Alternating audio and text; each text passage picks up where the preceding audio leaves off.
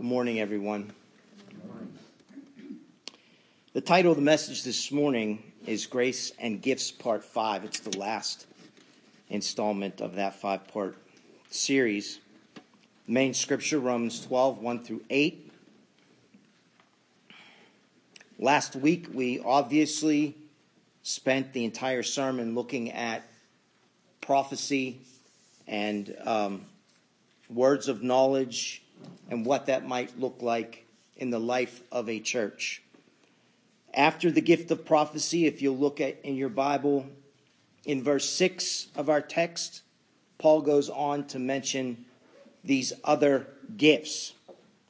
First, the gift of service, then the gift of teaching, exhortation, contribution, which Paul says should be done with generosity, and then there's the gifting of leadership, which is to be done with zeal, and finally, acts of mercy to be done with cheerfulness. Now, it's very important that we remember the context here. Please look at verse one again of chapter twelve with me. The Apostle Paul is appealing to us by the mercies of God to present our bodies as what? Living sacrifices, holy and acceptable to God, which is our spiritual worship. So, yes, we are one body. Verse five, we are individually members one of another. Absolutely. But let us never lose sight of the fact that the entire Christian life, whereby we serve, is spiritual worship unto God. This is the context in which we are interpreting these verses this morning. This is the context of our Christian lives. One body, many members, members of one another, devoted to God and to each other as we are being transformed through the renewal of our minds so that we may discern what? The good and perfect will, acceptable and perfect will of God. Please also remember that even though we have different gifts in the body, it is God who calls and gives by his mercy and his grace. We have nothing to do with it. This should cause us to have humility of mind. And as Paul says in verse three, we are not to think of ourselves more highly than we ought. Instead, we are to think of ourselves with sober judgment, because Paul says that even the very measure of our faith is a gift assigned to us by God. And that's in verse three. So, it's like this. You can't take credit for the Christmas gifts that you're going to receive next month, if they're truly a surprise. The gifts, or the gift giver, I should say, are the ones who thought of them. They are the ones who purchased them. They're the ones who wrapped them. And they're the ones who gave them to you, or who will give them to you. You have nothing to do whatsoever with the gifts that you receive. Therefore, you cannot in any way, shape, or form take credit for them. Maybe not the greatest analogy, but I try. It's the same with these spiritual gifts from God is my point. He bestows them upon us according to his will, not our will. The Lord gives us these gifts to serve one another in the body of Christ. As a matter of fact, the Greek word in verse seven, okay, if you look there in verse seven, for the word service, diakonia, this is where we get our word deacon from.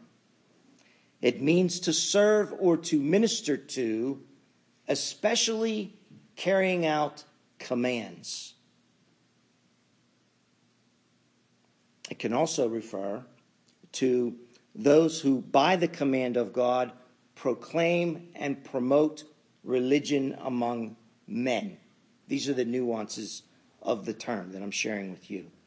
It's very, very important to understand that this word's meaning can include, and many times does include, offices that people hold, like the office of the prophets, the office of elder, evangelist, teacher, et cetera, et cetera. Those are offices whereby those gifts are exercised from. In other words, this word, diakonia, or I should say diakonia, fits the context of Romans twelve perfectly, in that, as I said, it not only captures the general call of God for us to serve in the church, but it also encompasses the official sanctioned position or office by which these gifts are carried out. These various gifts are carried out.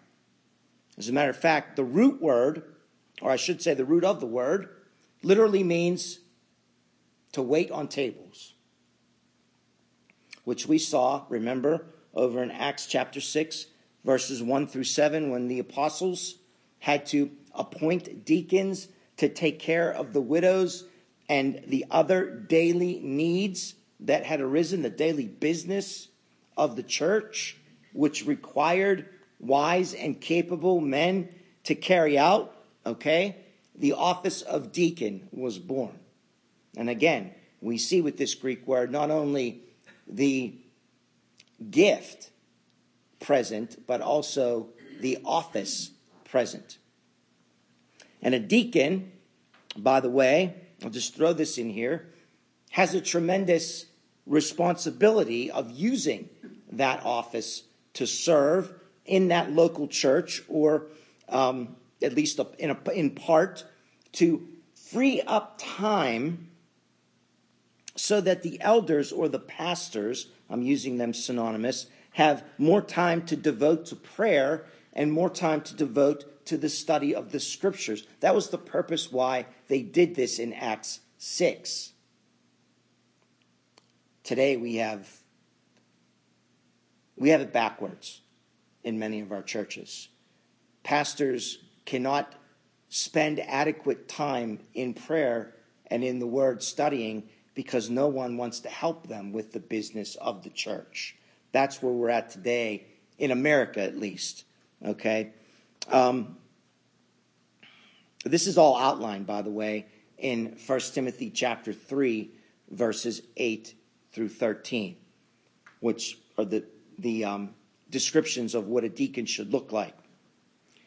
Okay, I'd like to mention one other thing that isn't in the text, but I think is very important because it's so prevalent in the church. There are some people who do not know how to receive a gift, whether it be from God or from someone else.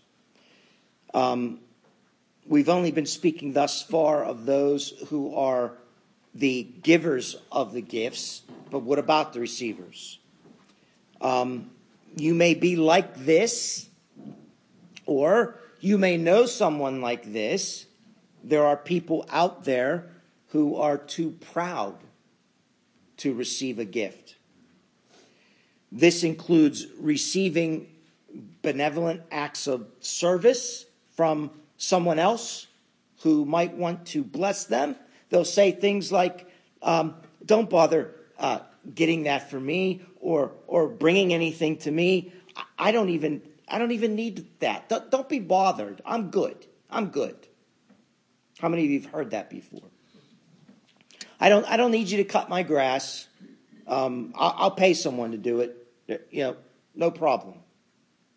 Or maybe after you've had surgery, you know, you, you don't need to bring us any food. Um, we, we can manage without it. No big deal. They just don't want to receive. Now, granted, There are times when you've got too much food after surgery and you have to say no. I'm not talking about that. I'm talking about people that make a habit out of not wanting to accept gifts. That's what I'm talking about. Or service. Okay? I used to be like this. And sometimes I still catch myself being like this. I have to talk to myself. Uh, one day when I was a much, much younger lad, uh, a pastor heard me turning away. It was a pastor that was mentoring me, actually. Heard me turning away someone's act of kindness toward me. And he said something to me that permanently changed my view of such things. He said to me, uh, shame on you. And he was serious. He said, shame on you. By denying their charity, he said, toward you, you are depriving them of God's blessing. In other words, God is, God is going to bless them for their act of love and service toward you. And by not allowing them to do it, you're depriving them of the blessing of God. Now, we all know, especially as uh, people of the Reformed tradition, we know that, and I even knew this at the time, God's most likely going to bless them uh, for their charity towards me, whether I receive it or not. But that's not the point. At least that's not what I took from the situation. God showed me that I have just as much of a responsibility to receive their love as they have to give their love. Now, if God is trying, I mean, we could go as far as to say, you know, anthropomorphically in a human way, you know, if God's trying to bless you and you don't receive the blessing, you're throwing it back in God's face. But you all know what I mean. I'm not being flippant when I say that if God wants to bless you through someone, you should let them bless you. So, also, we need to think in this context. We need to think of the work, the time, the effort, the money, et cetera, that people might be putting into their gift to you, whether it be a material gift or a gift of service to you.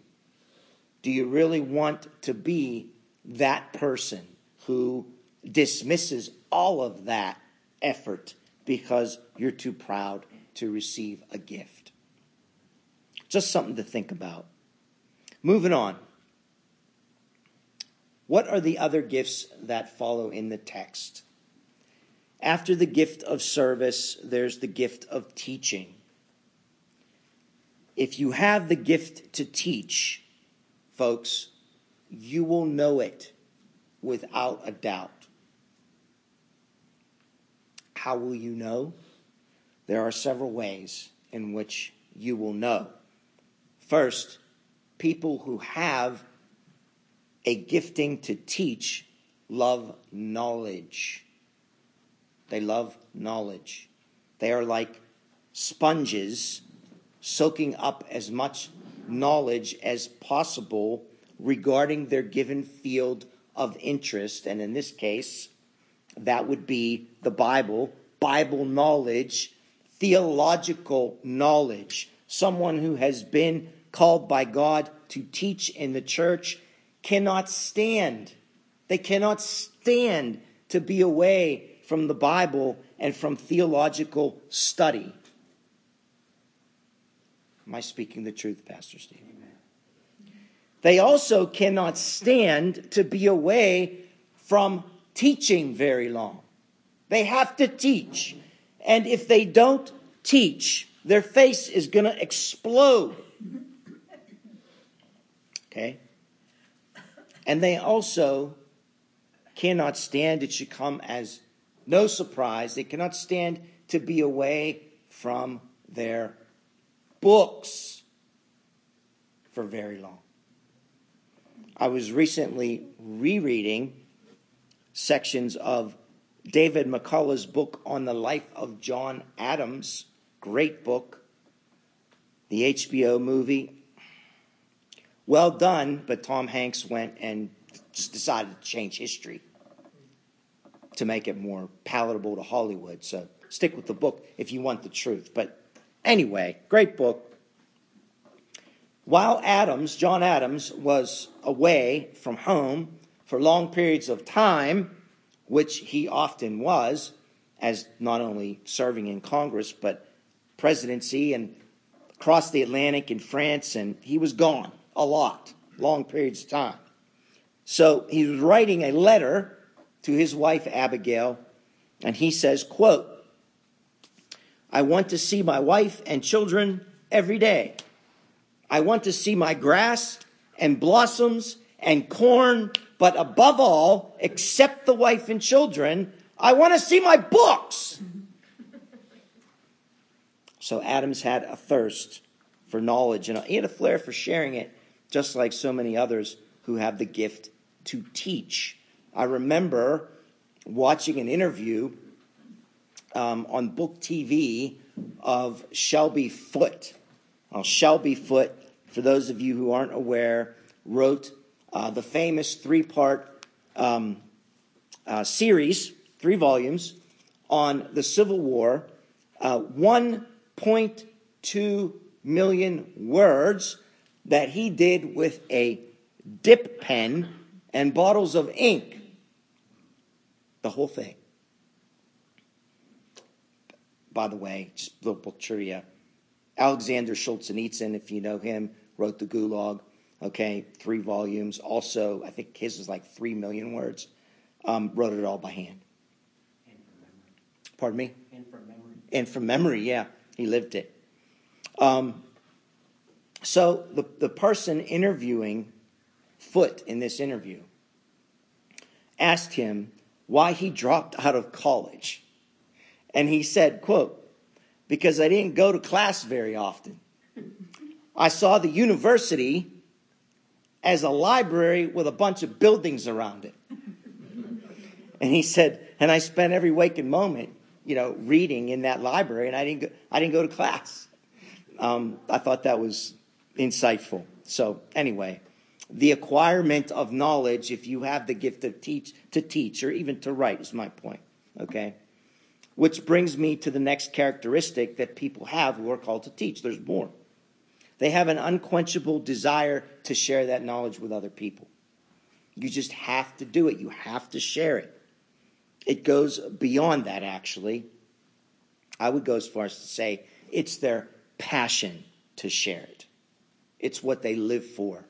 They simply cannot contain themselves. They have to tell someone about what they read or what they studied or what they found. This nugget, that nugget. The next thing that you'll know, if you know you're called to teach, you'll know that you're good at it.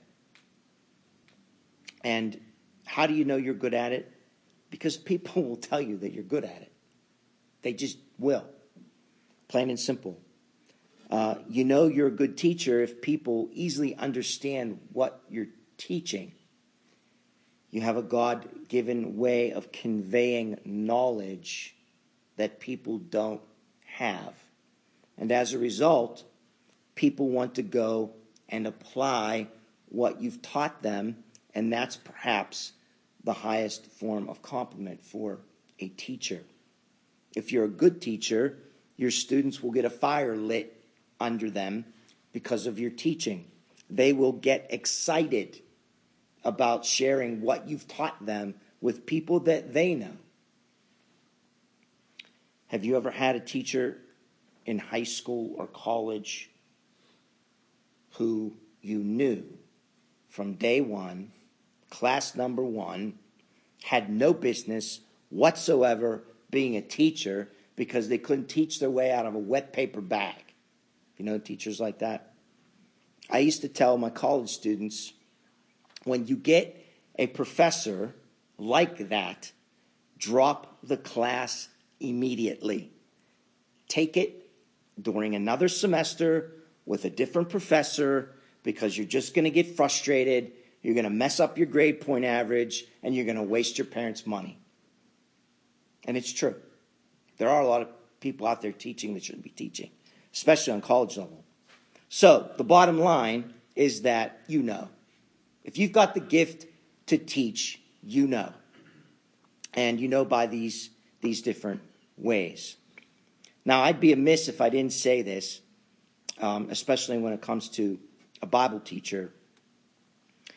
The highest quality of a good teacher is humility. You can be the smartest person in the world, but if you have a high opinion of yourself, your pupils will sniff that out immediately and they will tune you out. So, let's get practical for a moment. What do you do if you're in a church or a parachurch ministry uh, and you think that God might be calling you to teach? Well, after, of, of course, prayerfully considering it, of course, you would bring it to the elders of the church or the ministry and express your desire to use your gift in the body of Christ. Typically, not always, but much of the time, um, if someone comes to us and expresses an interest to teach in a certain area, it's an answer to prayer for us as elders.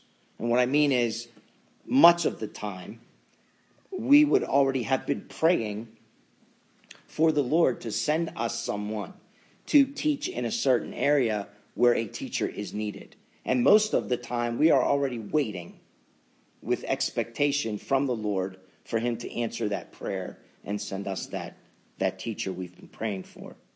So if we were to plug you in to a place and it would work out, then we would know it was from the Lord, usually.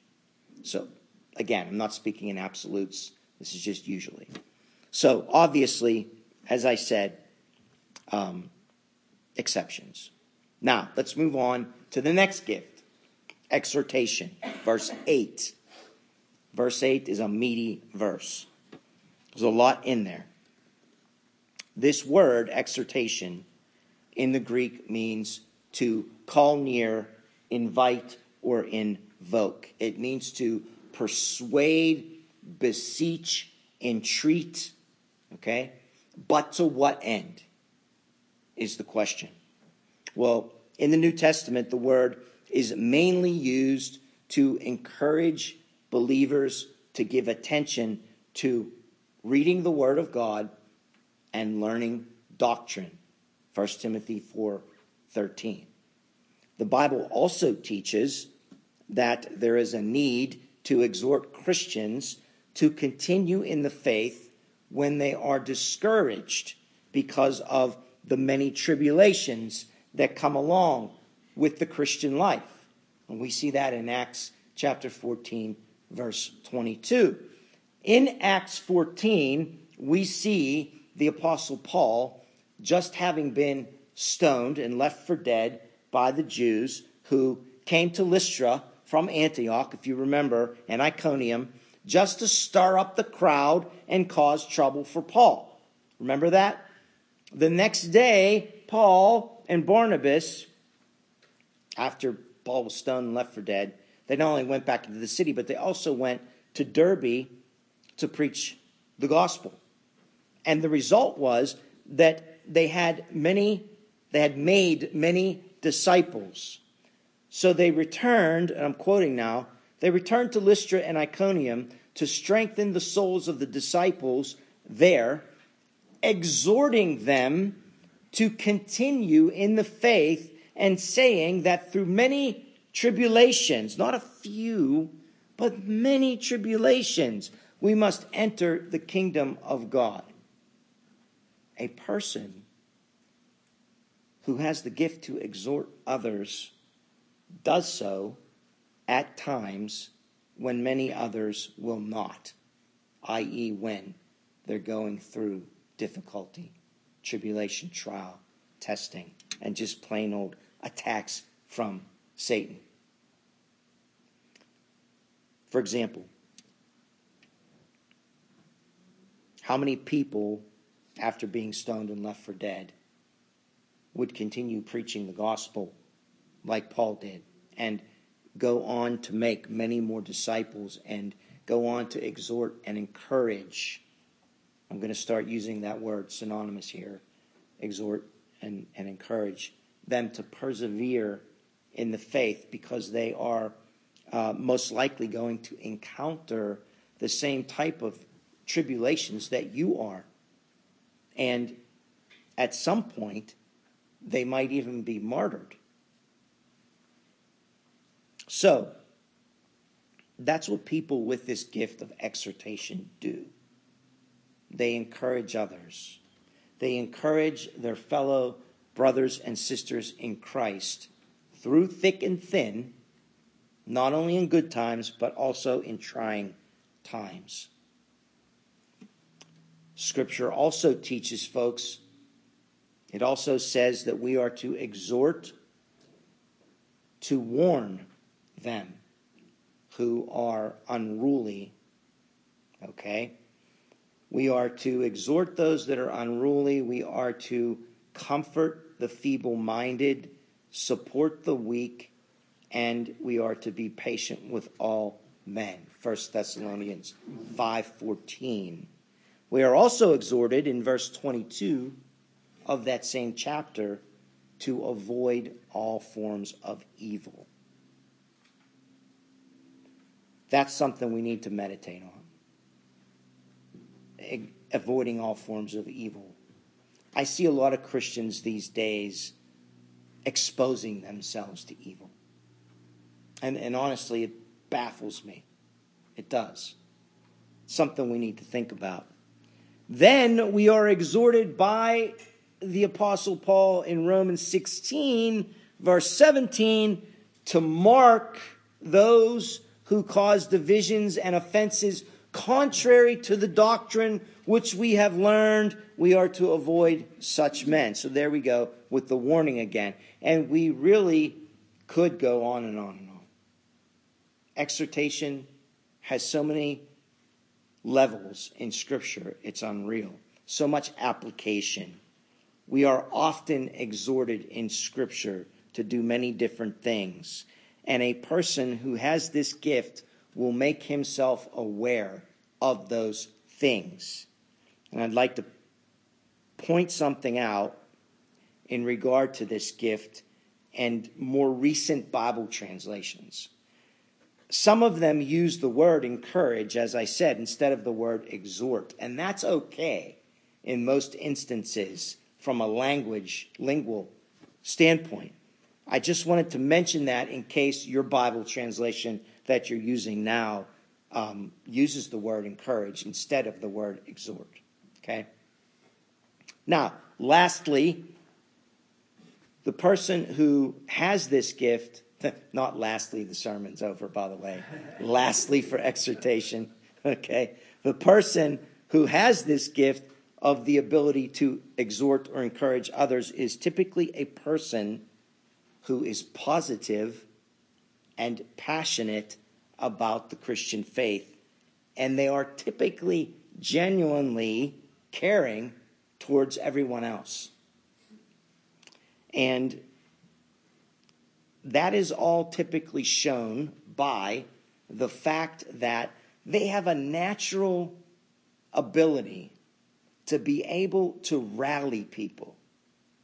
To be, be able to rally other believers to consider spiritual things without them even knowing it. In our church, he's in the other room, so he'll only be embarrassed when, embarrassed when he listens to this. Um, and this is not at the exclusion, okay, of other people in our church, because there are more people. But when I think of this gift within our own body of Christ, the first person that immediately comes to my mind is Tim Pfeiffer. Tim is already a deacon. He's our only deacon, but he's a deacon. And many times, in my experience, most deacons have the gift of exhortation, so it's no surprise to me. But when, when Tim and I are talking about the Lord, okay, I always come away encouraged and with a renewed attention span to spiritual things that maybe I didn't have when I showed up, but I had when I left. And that's what someone with this gift does. They challenge all of us to rise to the occasion, to answer the call, to persevere to the end. They remind us of why we're here and what this whole Christian life is about. And so this is a very, very important gift to the body of Christ. All right, moving on. Next gift, contribution. We could call it giving, okay?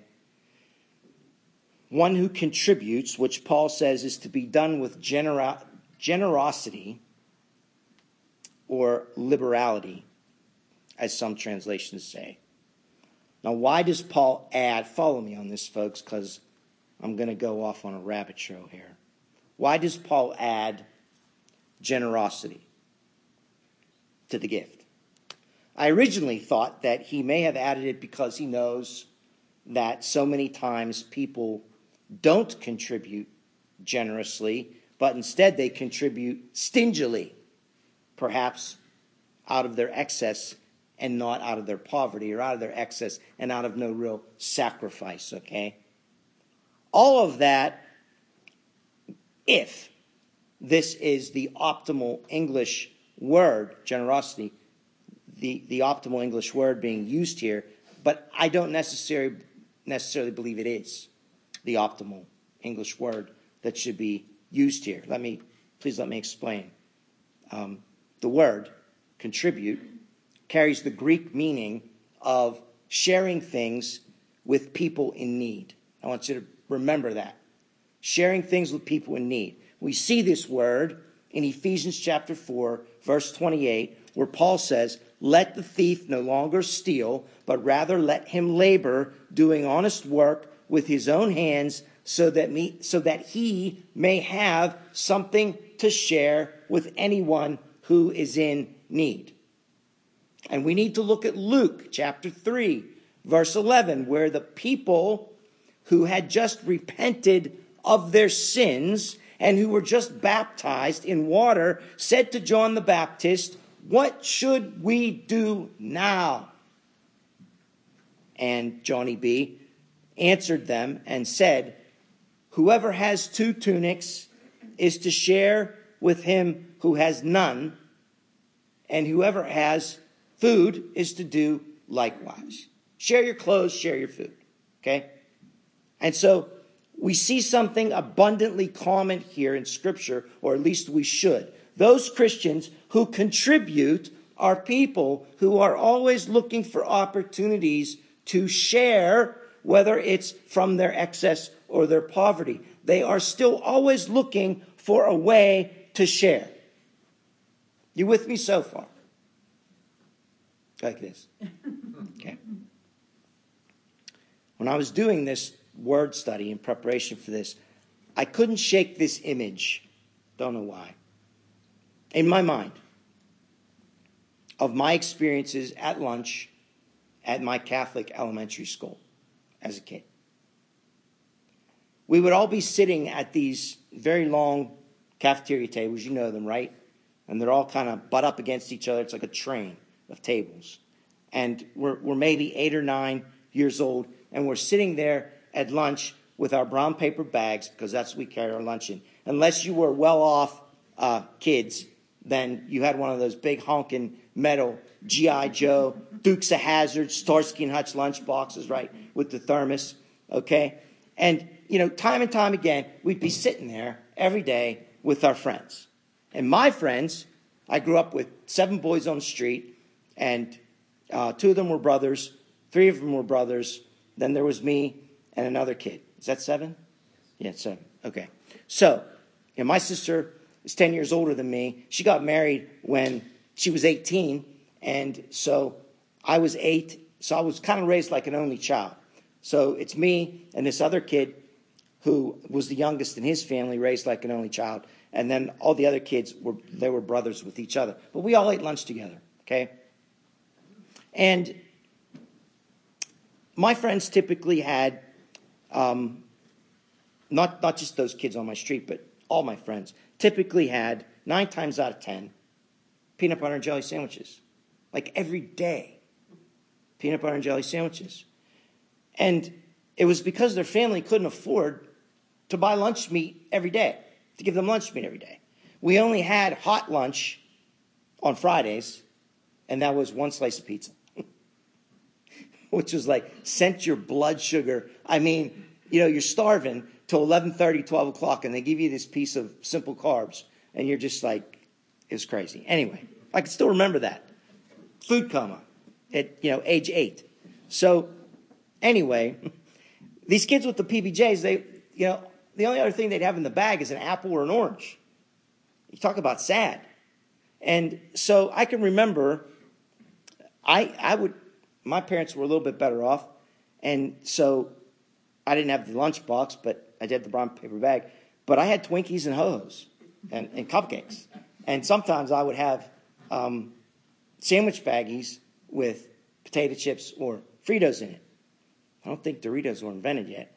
But anyway, that's what I had.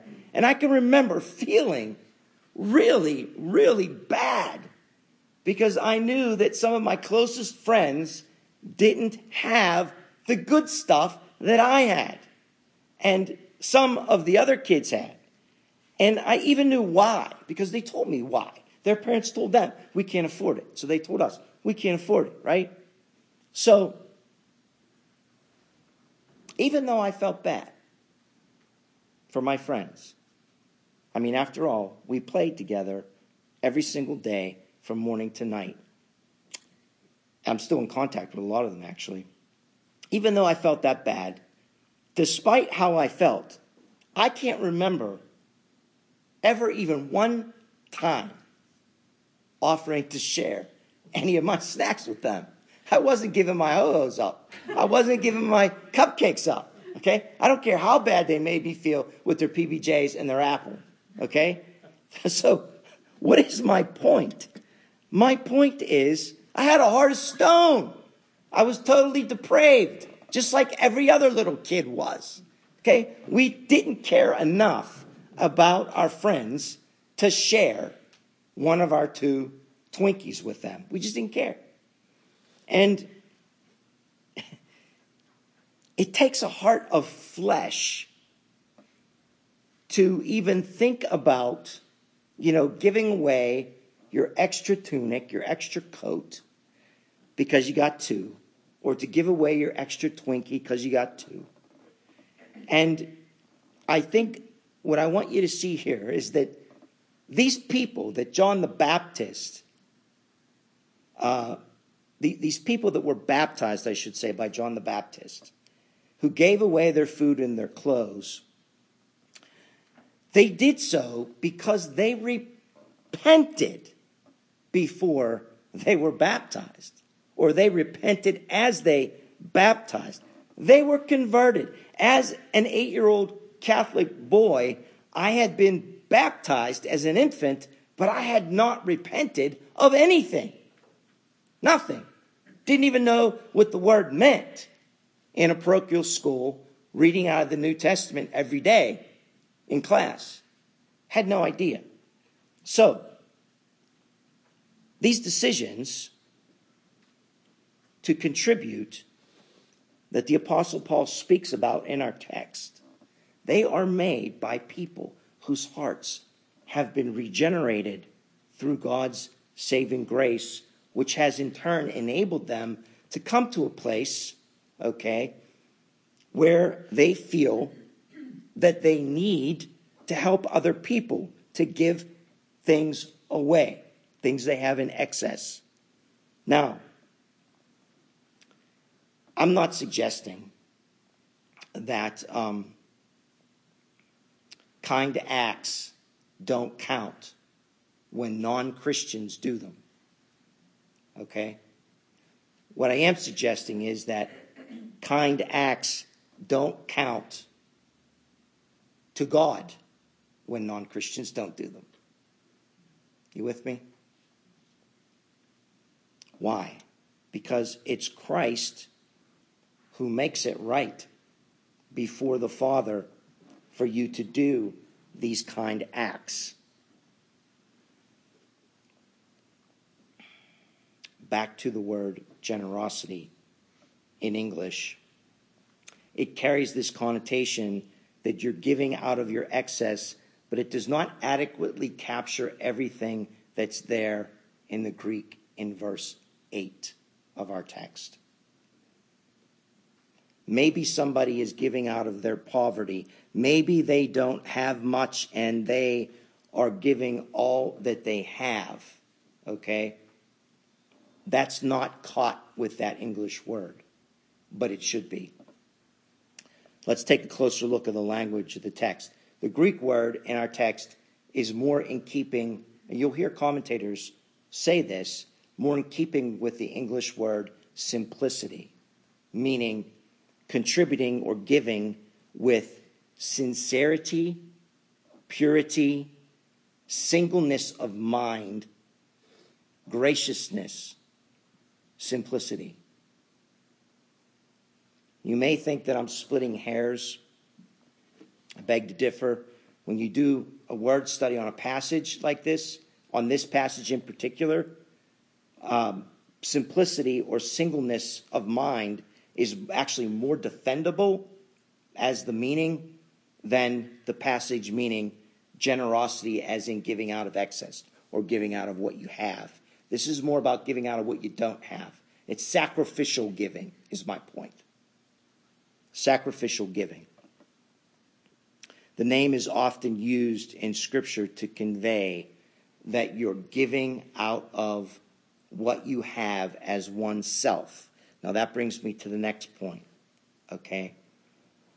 It does not mean that you're giving out of your office, your gifting office, the office that you find yourself in. In other words, if you are a person, follow me on this analogy, who holds the office of C E O for a pharmaceutical company, and you decide as a C E O to give ten million dollars to a politician's political campaign this year out of the company's coffers by way of your official position as C E O, your office in that company, that's not what Paul's talking about here, okay?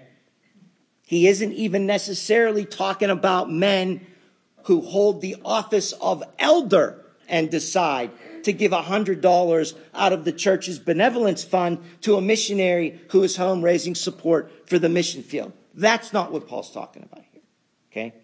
This is a word that is better expressed by the dude who has two tunics and not much else, and despite that, decides to give his other tunic to his fellow brother or sister in the Lord. That is what the meaning is here. So it's a giving out of oneself personal stuff. It's a giving up of self. Not using your excess. Oh, here, by the way, I have an extra ten. It's not what it is. So, I say all that to say this. It's personal sacrifice, not corporate sacrifice. It's personal sacrifice. This isn't the Pope ordering the, a Latin American diocese to open a clothing factory for the poor. This is the missionary in the jungle giving the clothes off his back to one poor man who has no clothes. This is a kid at the lunch table saying to the kid next to him who has a P B J and an apple, here, have one of my Twinkies. That's what this is. So this is incredibly important. Anyway, the word generosity will suffice for our English translations, which most of them use. But now you know the real thought that's conveyed here. So, oh, and by the way, I, I don't know why this is, but it is. I know that, I know that, I'm getting off on a tangent here. Okay. I know that Roman Catholics lean towards what we call liberation theology. Liberation theology was started and made popular by Roman Catholics. Um, liberation theology is a socialistic gospel. Short definition, okay?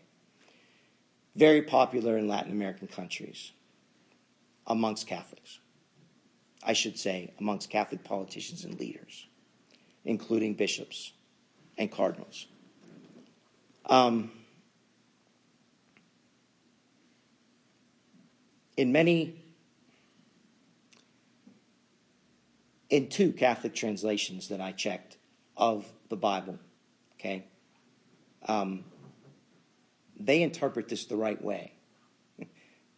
And the Protestants, in my opinion, picked the wrong word, as I said a million times. Um, I don't know why that is.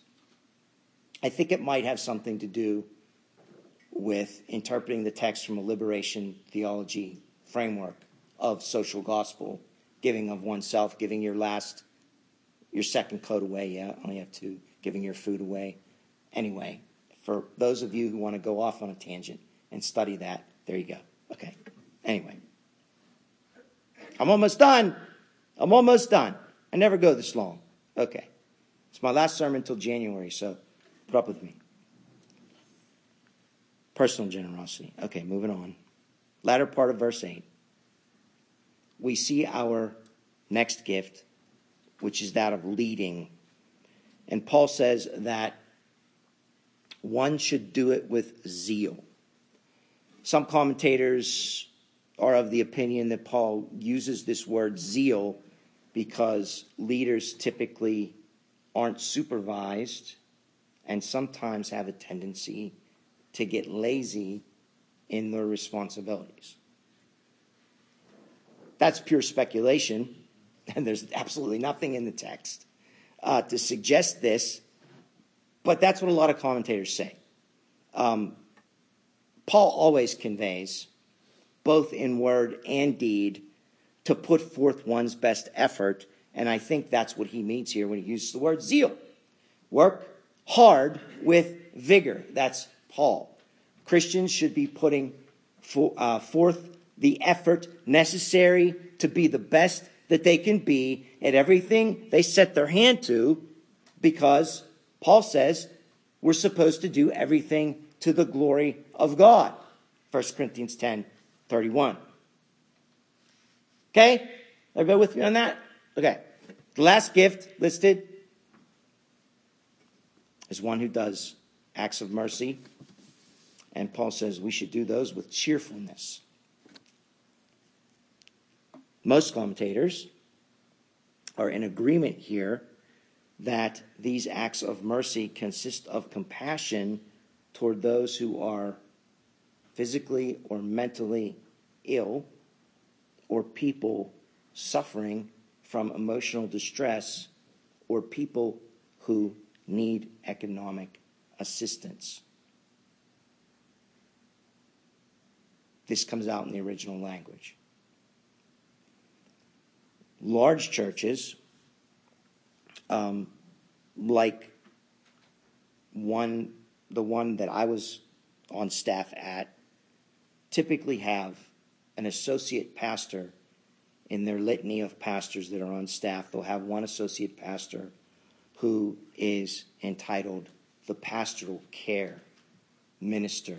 And the pastoral care minister encompasses these types of needs: hospital visitations, nursing home visitations, visits with shut-ins, prison ministry, et cetera, et cetera.